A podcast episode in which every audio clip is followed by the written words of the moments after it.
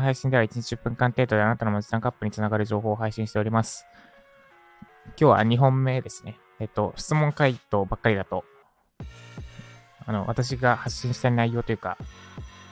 なんか発信した気にならないので発信します。で、えっと、今日のテーマは、本業を副業にできないか検討するのはめちゃくちゃありです。です。ちょっとタイトルダサいな。本業を副業にできないか検討するです。本業を副業にできないか検討する。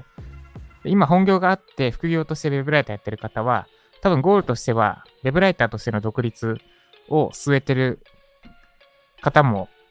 あえっと、最終的に独立を、ウェブライター一本での独立を考えてる方も多いのではないかと思います。で、ただ、第二の選択肢、選択肢ってウェブライターとしての独立だけじゃなくて、ウェブライターをメインの収入源にすることにおいては、今の本業を逆に副業にするっていう手もあります。むしろそれはおすすめです。的なお話です。で、えっと、まず私の話となんでそれがおすすめなのかと具体的なやり方についてお話ししていきます。で、まず私の体験談で言うと、私ももともと本業だったエンジニアを副業として徐々に徐々にスライドさせていきました。まずは最初エンジニアがメインで、ウェブライターが副業。で、ウェブライターとしての実力ついてきたタイミングで半々ぐらいにして、時間、かける時間ですね。を半々ぐらいにして、で、徐々にウェブライターメイン、エンジニア、副って形にしました。で、これがあったことで、というかむしろエンジニアの仕事がなかったら私は多分、どうなってたんだろう。普通に、どうなってたんだろう。どうなったかわかんないです。今の私があるのは間違いなくエンジニアとしてのスキルと、それに伴った収入があったから。そのエンジニアとして稼げるから、ウェブライターはお金無視して、とにかくスキルアップに当てられたってのがあります。で、だからこそ、今、ライター歴2年半ですが、えっ、ー、と、ライジャパンを勝手に売れる状態まで販売動線を作り上げたり、あと、受講生の添削を添削して、いい記事できるところまで、上位取れるような記事を作れるところまで、他人の記事を添削して、ブラッシュアップしたり、あ、これはあれですね。まあ、ていうかアドバイスしてって言ったらいいんですかね。上位を狙えるようなアドバイスができるようになったり、で、自らも上位狙えたり、あとはあれか、ユーデミーとかでコース出して、ベストセラー、今は一個もないけど、ベストセラー取れるようなコース作れるようになったり、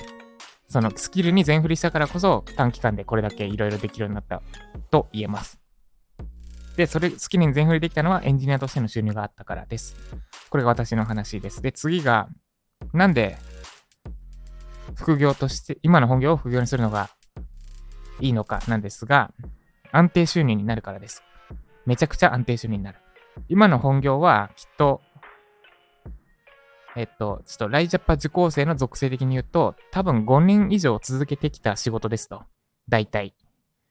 まあ、今までの社会人経歴イコール、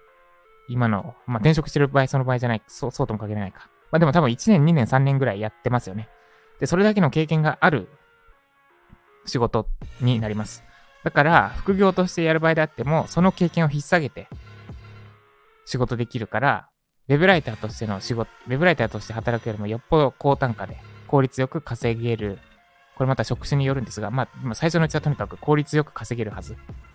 で、かつ、なんなら、今までのお客さんとか、あるいは今の会社から、今勤めてる会社から仕事をもらえる状態を作り上げられたんなら、本当に安定収入になります。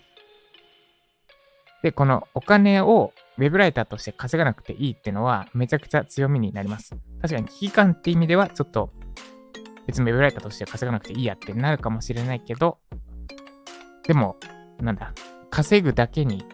稼ぐためだけに必死になっちゃうと、どうしてもスキルアップする時間が割けなくなってしまうので、そういった意味で、めちゃくちゃ安定収入があるってのは、心の支えになるし、スピードアップできる要因になります。で、3つ目、どうやるのかなんですが、えっと、まずはちょっと探してみましょう。今の職種かける職種名で、今の職種名で、ランサーズとかクラウドワークスで探してみる。で、別に、いやいや、ジャパソンさんクラウドソーシング使うなって言ってるじゃないですかってとこなんですけど、使う必要はないです。ただ、リサーチに活用しましょう。で、そこである程度案件があるんであれば、他でもあります。まず間違いなく。まあ、それが1ですね。えっ、ー、と、今の本業を副業にするやり方その1。まずは、クラウドソーシングサービスで下調べ。で、その2。今の会社にフリーランスとして働いてる人がいないか、探してみるというか、まあなんかわかりますよね。今フリーランスとして働いてる人がいるんであれば、あなたもそのやり方で働ける可能性があるってことです。で、なんなら元社員で現フリーランスみたいな人がいるのであれば、その人のルートもできてるので、間違いなく、ほぼ間ち、ほぼほぼ間違いなく、あなたもフリーランスとして今の会社で働けるはずです。でもし、そういった先輩がいるんだったら、その人に話を聞きましょう。どうやったのか。もしかしたら特殊なやり方してるのかもしれないけど、その特殊な特殊なやり方も再現可能な部分は再現してやりましょう。やり方間違えると、えっと、受けれなくなってしまいます、仕事。でも私は、全、一番最初に入ったエンジニアの会社からは、仕事を受けてません。最近フリーランス雇い始めてるらしいんですけど、元社員の人で。ただ、平日9時5時の、9時5時じゃ済まないか。いわゆる正社員的な働き方しか受け入れてないそうなんで、一回も受けたことはありません。これが、なんか、週1、週1、2で OK とかになってくれば、なんか、まあ選択肢としてはちょっとありになってくるのかなってところなんですけど、まあでも今はなしかな。かつてはありだったかな。です。これが方法に、現職、今の本業、今の会社でフリーランスの人がいるかを探す。かつ、どうやって案件見つけたか話を聞く。で、以上かな。この2つやれば、まあ、やり方は見えてくるはずです。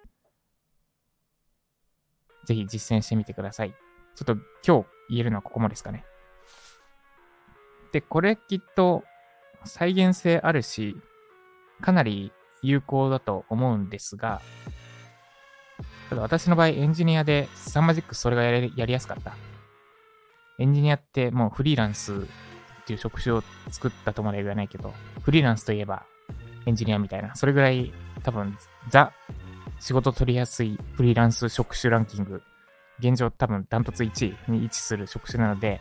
他の職種でどうなのかは、ちょっともうちょっと下調べし、というか、ぜひ、この配信聞いて興味持った方はやってみて結果を教えていただけると嬉しいです。ってことで以上、本業を副業にする、